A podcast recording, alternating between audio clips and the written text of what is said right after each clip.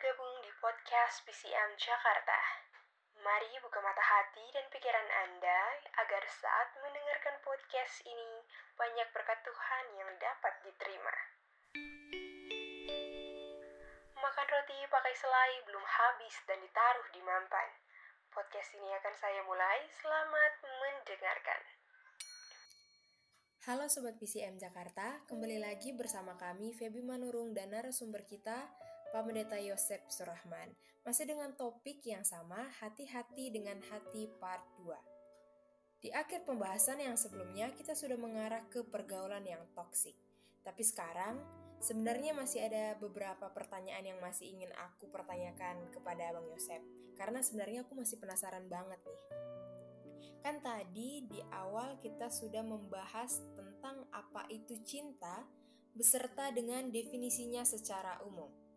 Nah, yang menjadi pertanyaan, jika kita sudah jatuh hati dengan seseorang, bagaimana cara kita mengetahui bahwa itu adalah cinta bukan sayang? Gimana nih, Bang? Oke, Feby. Terima kasih ya udah mengundang kembali.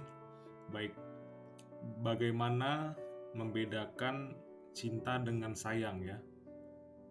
Bukan begitu pertanyaannya Feby? Ya, benar sekali Bang. Oke, jadi sebelum menjawab itu, aku mau jelaskan dulu uh, beberapa hal. Ini agak panjang sedikit, nggak apa-apa ya. Nanti aku singkat aja. Juga, Semoga apa-apa, bisa Bang. dipahami. Oke, oke, siap, siap. Baik, jadi gini, Eh, di episode sebelumnya kita tahu bahwa cinta itu kan karakter. Jadi karakter yang paling tinggi dari cinta itu adalah pengorbanan.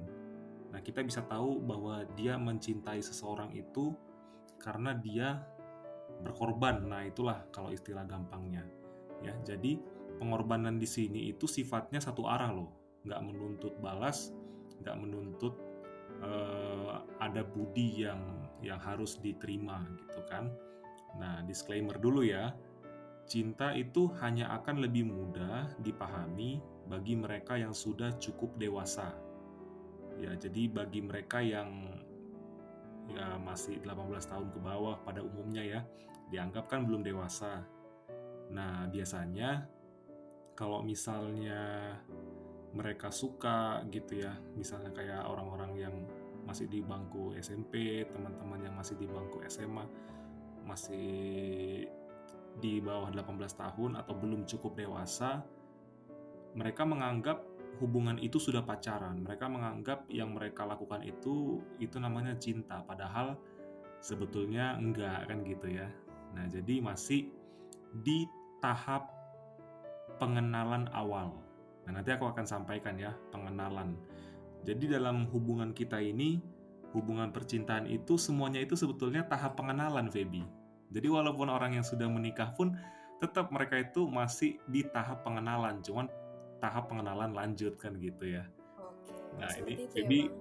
iya betul seperti itu. Jadi nggak ada yang namanya kita udah betul-betul kenal dengan pasangan kita. Ya kan, yang tahu isi hatinya sepenuhnya kan Eh, masing-masing pribadi kita kan. Iya benar sekali. Nah jadi makanya dalam hubungan itu sebetulnya itu disingkat disimpulkan sebagai satu hubungan pengenalan, mengenal satu sama lain. Nah gitu. Oke ya, jadi kita lanjut. Nah di tahap awal pengenalan kita kasih contoh ya. Ini seorang laki-laki kita kasih namanya si A, lalu seorang perempuan kita kasih namanya si B. Nah, si A itu mendekati si B karena tampilan luar ini selalu seperti itu. Jadi ingat, tampilan luar itu perlu perlu banget ya. Perlu banget. Tapi bukan segalanya. Nah, gimana kita kalau tampilan luarnya aja udah kumal? Kayak nggak terurus. Terus nafas kita aromanya aneh kan? Aromanya menyengat ya gimana orang mau deket sama kita mau tertarik sama kita betul nggak Feb? Betul banget bang. Kayak uh, terkadang mama orang itu memang beda-beda. kan. Iya. Lagi aku aku sangat memperhatikan penampilan karena aku lebih suka yang rapih dan bersih. Nah gitu Feby aja Nggak perlu yang mewah, Iya. aku gitu bang. Nggak perlu yang mewah tapi rapi dan bersih. Aku eh, aku tipikal orang yang nggak bisa lihat sepatu jorok. Itu contohnya sih bang. Jadi sepatu gitu kalau mau ke kampus kalau mau ke mana minimal nggak ada apa namanya kayak bercak-bercak itulah bang. Kurang lebih seperti itu. Ya jadi uh, rapi ya, Feby. Iya. berarti suka uh, pria yang rapi ya. bang. Nah, tapi ingat cantik itu relatif. Jadi aku nggak bilang harus cantik ya, karena itu salah nanti kalau aku sampaikan kayak gitu. Ya karena cantik itu relatif. Tapi yang namanya penampilan, kerapihan, ya secara luar itu wajib, ya perlu. Nah, setelah tertarik dengan tampilan luar, ini tahap selanjutnya nih. Si A akan mulai menjalani tahap komunikasi. Ingat ya, ini tahap kedua ya, tahap komunikasi. Tahap komunikasi ini adalah tahap yang paling penting dan sangat menentukan. Kenapa? Karena dari tahap inilah si A dan si B atau laki-laki dan perempuan bisa membayangkan ke depannya Feby. Ini kira- kira-kira gue nyaman gak sih sama dia? Karena kan kita sampai kakek nenek sama pasangan kita akan ngobrol kan? Bener nggak? iya benar sih. ada nggak hubungan yang nggak pakai komunikasi secara verbal atau non verbal kan nggak mungkin ya. Nah jadi ingat di tahap kedua ini adalah tahap yang paling penting. Oke, nah eh, selanjutnya ketika si A dan si B menemukan kenyamanan, mereka sama-sama nyaman nih dalam komunikasinya nyambung. Kalau istilah gaul sekarang sefrekuensi gitu ya komunikasi itu kan ada dua, ada verbal dan non-verbal. Nah, non-verbal ini juga penting karena kita ada yang kayak bercandaan terus gelagatnya gimana. Ada orang yang kayak ilfeel gitu ngelihatnya, kok ke- ketawanya itu lebar banget bibirnya itu kan. Jadi akhirnya nggak nggak nggak cocok gitu. Tapi kalau udah seneng ngelihat dia ketawa, terus gelagatnya gimana gimana kita juga seneng ngelihatnya lebih banyak positifnya lah. Nah itulah gampangnya ya maka eh, kedua pasangan ini bisa melanjutkan hubungan yang lebih serius ya ke tahap selanjutnya itu blending. Ya tadi eh, tahap pertama kan dari pengenalan itu adalah tampilan luar dulu ya pengenalan secara luar secara awal ya fisik lalu pengenalan secara komunikasi lalu yang ketiga itu eh, blending. Oke jadi eh, di tahap blending ini si A dan si B akan melebur bersama-sama membentuk unsur yang baru. Nah, di sinilah banyak orang yang akhirnya eh, berpisah, Feby. Kenapa? Kok dia ngomongnya udah nyaman? Tadi di tahap kedua itu udah udah lancar lah gitu ya. Komunikasinya udah oke, udah sefrekuensi. Tapi pas mereka tahap blending itu nggak cocok. Nah, banyak unsur lain juga Feby yang harus dipikirkan. Background keluarga, eh, kalau kita sih eh, agama ya itu perlu banget ya agama. Iya. Lalu apa ya pekerjaan. Ada orang yang nyaman ngobrolnya tapi pekerjaannya belum ada. Nah, si cewek kan mikir nih, gua mau makan apa kan gitu ya. iya benar Masa makan cuma pakai cinta gitu kan. benar banget Nah, jadi tapi itu terkadang bang sering kayak orang mikir ih cewek matre lu gitu kan Iya betul. Nah makanya di tahap blending inilah yang apa ya eh, bisa memutuskan hubungan itu di sini biasanya ya karena sudah mulai terbuka kan semuanya kan udah makin kenal makin deket jadi semakin eh, hal-hal yang ditutup-tutupi itu udah satu persatu kebuka gitu. Nah tinggal semakin intens lah ya bang Betul, tinggal antara si cowok dan si cewek nentuin nih, mas eh, mau lanjut atau enggak. Nah, jadi tadi Feby pertanyaannya, ini kita jauh ke mana-mana dulu ya. iya Pertanyaannya, eh, apa bedanya cinta dan sayang? Oke, jadi dari tahap awal tadi,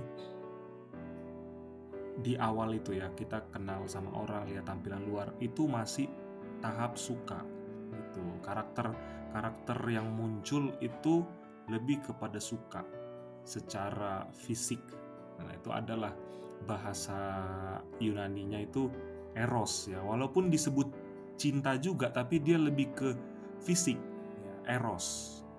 Nah eh, setelah fisik itu lewat gitu ya komunikasi ngobrol bercanda terus uh, segala macam komunikasi lah pengenalan lebih lanjut lagi. Nah di situ mulai muncul yang namanya sayang Feby. Gitu. Nah jadi rasa sayang itu muncul karena satu kenyamanan. Dan rasa sayang ini yang akan dikembangkan dalam banyak hal. Nah, jadi kayak uh, aku sayang nih sama wanita ini karena dia membuat karir saya lebih lebih bagus lagi ya kan? Dia mendukung karirku gitu ya. Dia uh, adalah wanita yang mandiri dia bisa mensupport aku dalam banyak hal. Nah itulah contohnya. Jadi aku uh, muncul rasa sayang gitu. Nah sehingga uh, apa ya? Walaupun ini mohon maaf ya aku pakai pakai perumpamaan fisik. Walaupun misalnya pasanganku ini tidak lebih cantik secara luar dibanding wanita yang lain misalnya. Tapi aku akan lebih nyaman dengan wanita ini karena banyak hal-hal yang e, mensupport gitu. Yang yang aku dapatkan itu untuk membuat aku lebih bahagia. Itulah. Contohnya kayak tadi kan dia lebih mandiri, dia lebih uh, kalau ngobrolnya itu lebih satu frekuensi dengan kita, lebih nyambung. Nah, dia nggak banyak nyusahin lah. Nah, itulah yang disebut dengan tahap sayang.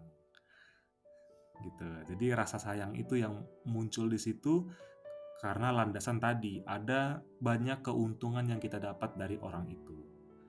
Nah, lalu cinta itu gimana sih, Bang? Nah, cinta itu adalah uh, gabungan dari semuanya Feby gitu. jadi sukanya ada, sayangnya ada. Nah, jadi sayang itu bagian dari cinta gitu. Paket komplit tapi, lah ya, Bang, seperti itu. Betul, betul. Nah, tapi ingat cinta itu uh, cinta yang tertinggi ya, yang sejati yang dimiliki oleh Tuhan itu kan agape. Nah, saat kamu sudah agape dengan seorang laki-laki, itulah tahap di mana Feby itu nggak lagi cari keuntungan, nggak cari apa ya. Bahkan kalau ditanya Feby kekurangan pasangan kamu apa, mungkin kamu bingung karena kamu nggak tahu kekurangan dia apa gitu. Udah ya. terlalu sempurna di mataku bang gitu. Aduh. Iya betul. Artinya kayak dia mau ngapain aja, aku udah nggak masalah lagi, iya. udah kayak gitulah. Dan ya pengorbanan ya. Artinya uh, dirimu itu udah nggak bisa lah lepas dari dia gitu. Ini dalam hal yang positif ya. Nanti kan kita bicarain yang toksiknya gimana. Nah, kayak gitu. Sama kayak Tuhan kan dia berkorban, kan dia nggak berharap kayak apa yang mau diharapkan dari kita coba dengan dia menyelamatkan kita kan nggak ada kan. Justru kalau dihitung-hitung kerugian lebih banyak ruginya kan Tuhan harus datang ke dunia eh, harus mati, harus menderita, nggak boleh berdosa, ya kan lebih banyak ruginya. Tapi itu nggak dihitung sama dia. Nah itulah karena cinta gitu, Feby.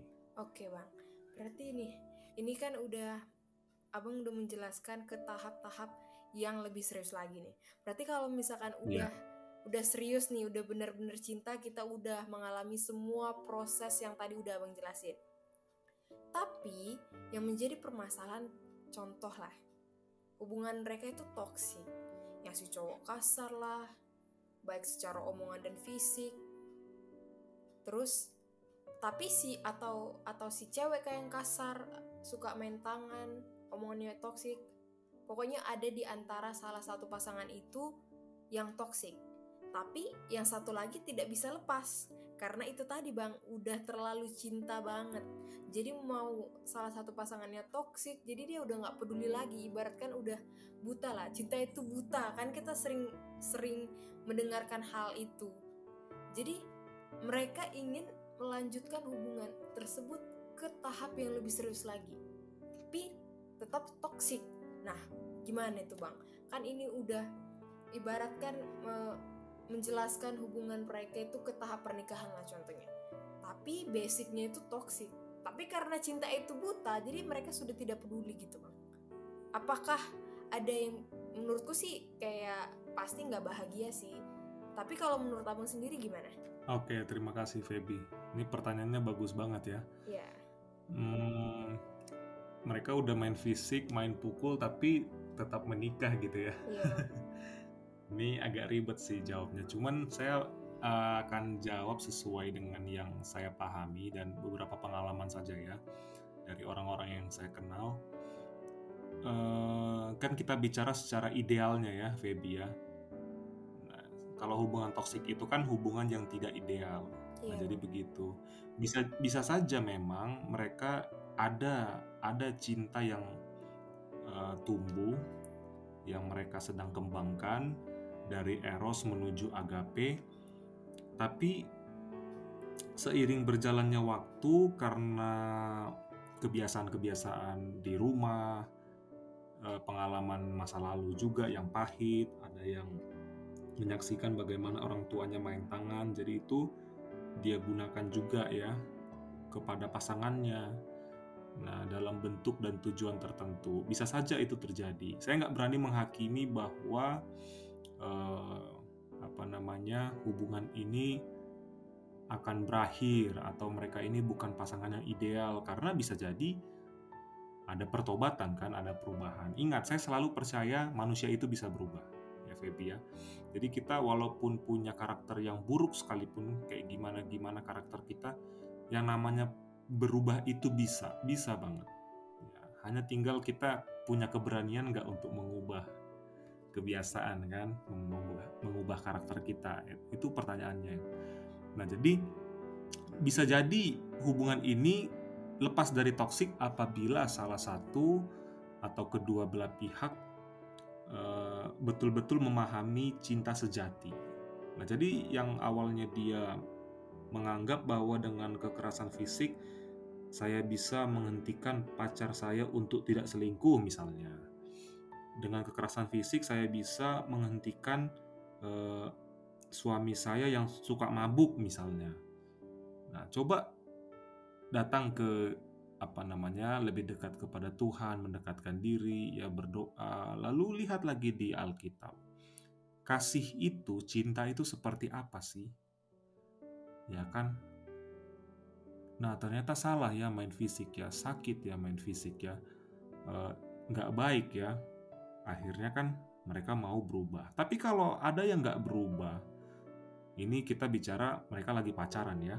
Lebih bagus memang e, ditinggalkan ya si cewek mungkin akan memakai perasaannya lebih nah ini sebelum lebih lanjut saya mau sampaikan cinta itu adalah akar dari logika dan perasaan jadi logika dan perasaan itu harus seimbang Feby nggak boleh perasaan itu lebih besar nggak boleh logika itu lebih besar kalau logika lebih besar saya akan hitung-hitungan ya dua kebaikan yang saya berikan harus dibalas dua sama pacar saya. Kalau pacar saya balas tiga, berarti saya harus kasih satu lagi.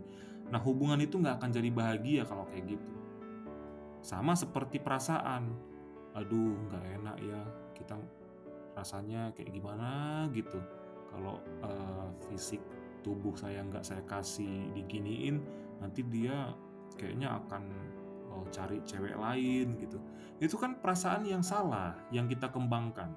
Iya benar. Jadi logika dan perasaan itu harus seimbang, harus bisa harus bisa uh, balance. Ya. Nah itu Feby. Jadi cinta itu antara logika dan perasaan. Ini ada ilustrasinya loh. Contoh penyelamatan manusia di Alkitab oleh Tuhan, ya kan?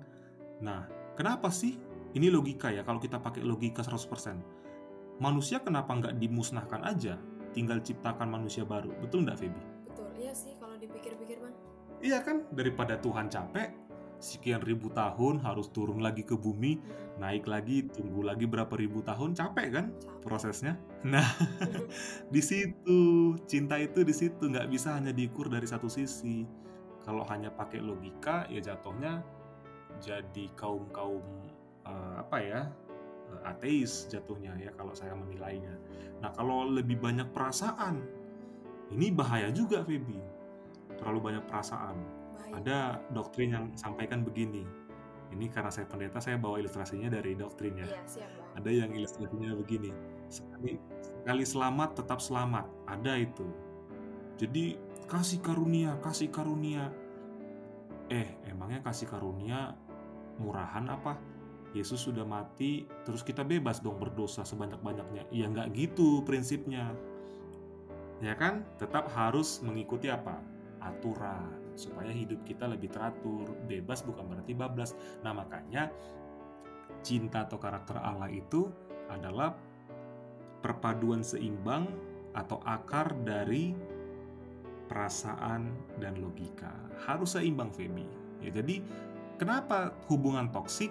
Karena logika lebih banyak dari perasaan dan karena perasaan lebih banyak dari logika itu yang bisa menciptakan hubungan yang toksik. Nah, disimpulkanlah itu sebagai ketidakpahaman kita terhadap cinta. Ya kan, cinta itu kan harus balance. Tapi kalau salah satu lebih tinggi logika atau perasaan, berarti kan nggak nggak nggak sempurna kan kita memahaminya. Nah, gitu kira-kira. Oh, terima kasih banyak nih pelajaran ini untuk kita semuanya.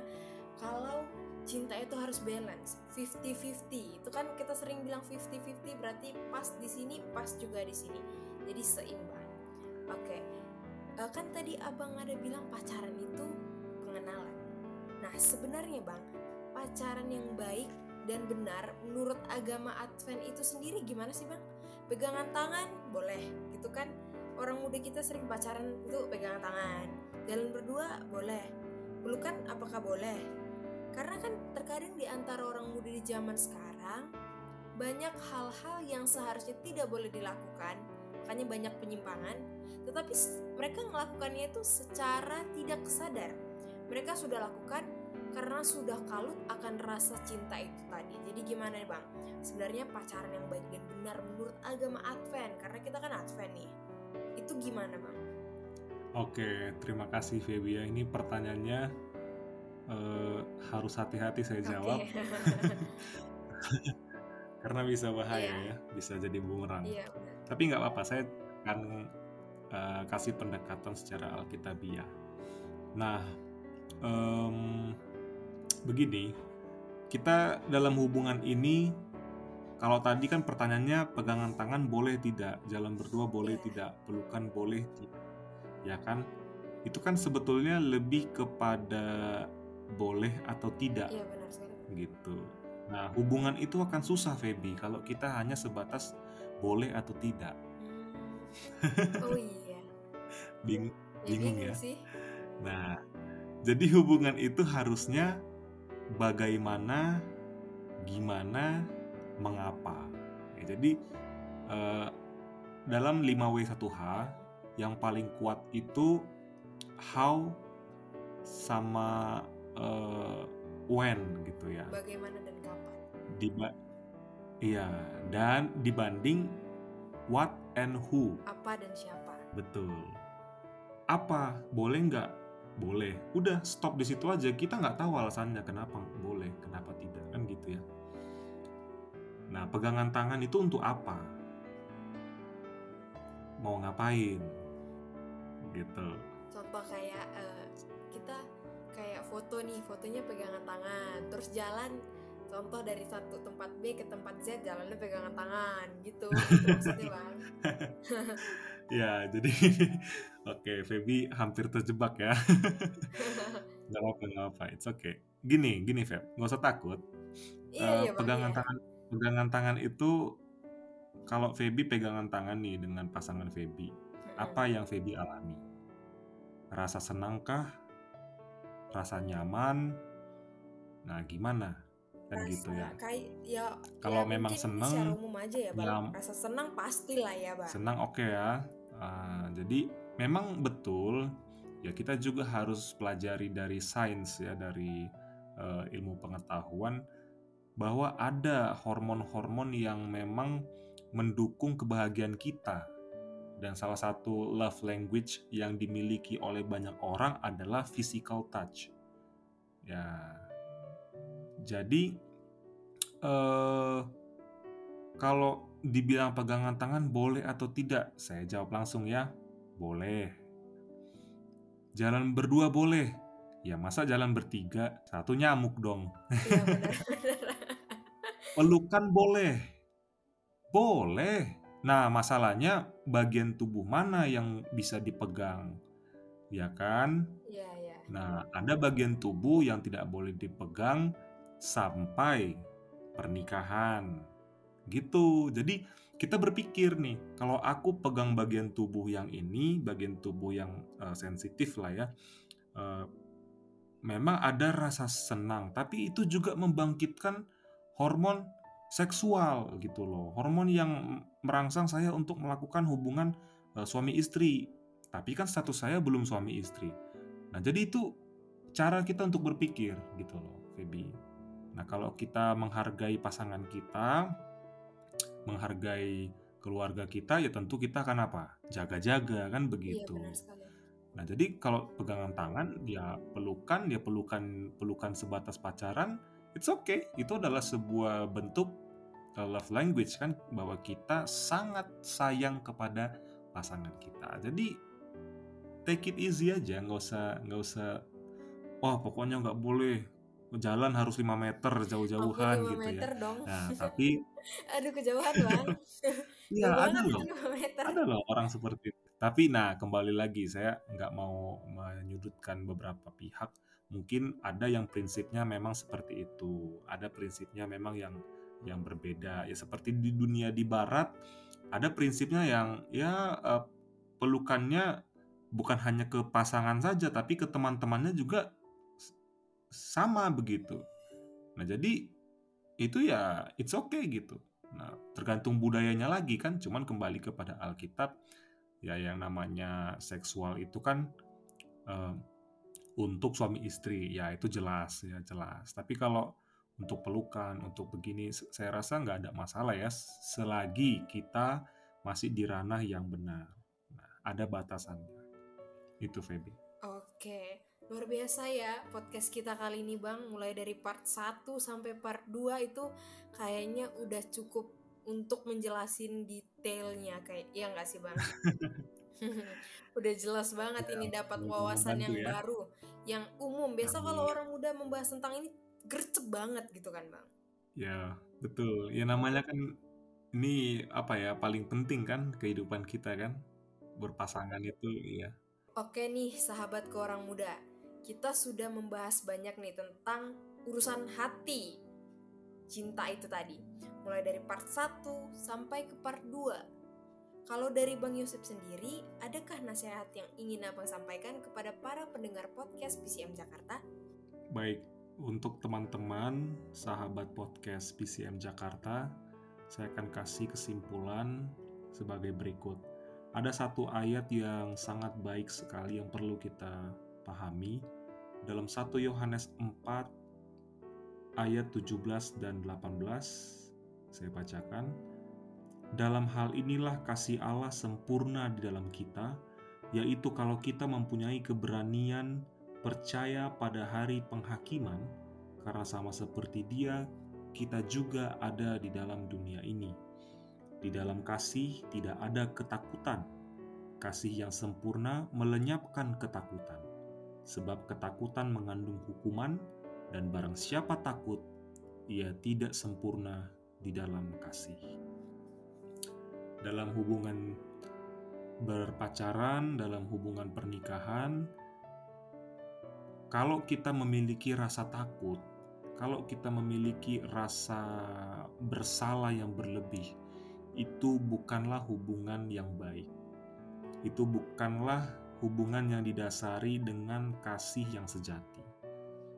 Jadi, kalau dari pacaran saja sudah ada rasa takut, sudah mulai uh, main fisik, sudah mulai uh, membuang kepercayaan diri kita, kita merasa bahwa kita adalah wanita yang paling tidak berguna, kita merasa kita laki-laki yang paling jahat, itu bukanlah hubungan yang baik.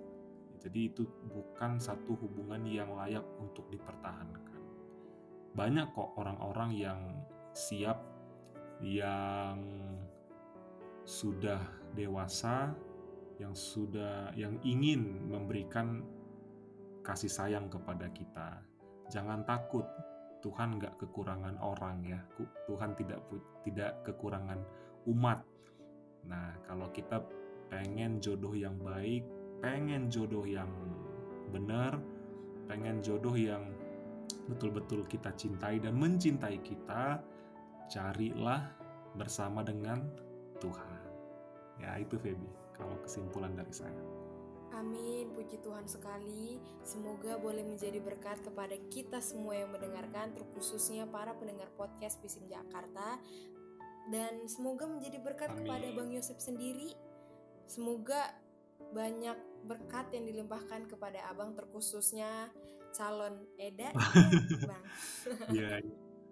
Gimana persiapan pernikahannya Bang? Sudah mendekati bulan 9 ini. Iya nih, nanti kita sebar undangan ya ke Siap. ke grup. Udah nggak grogi bang atau deg-degan atau gimana? Ya deg-degan masih ada lah ya sedikit. Grogi adalah sedikit. Tapi bisa dikendalikan. Ya. Oke masih bisa dikendalikan. Oke oke.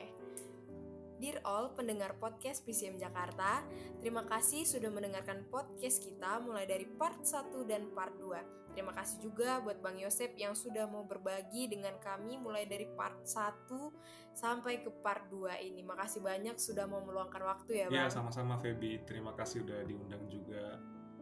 Oke, okay, God bless you everyone.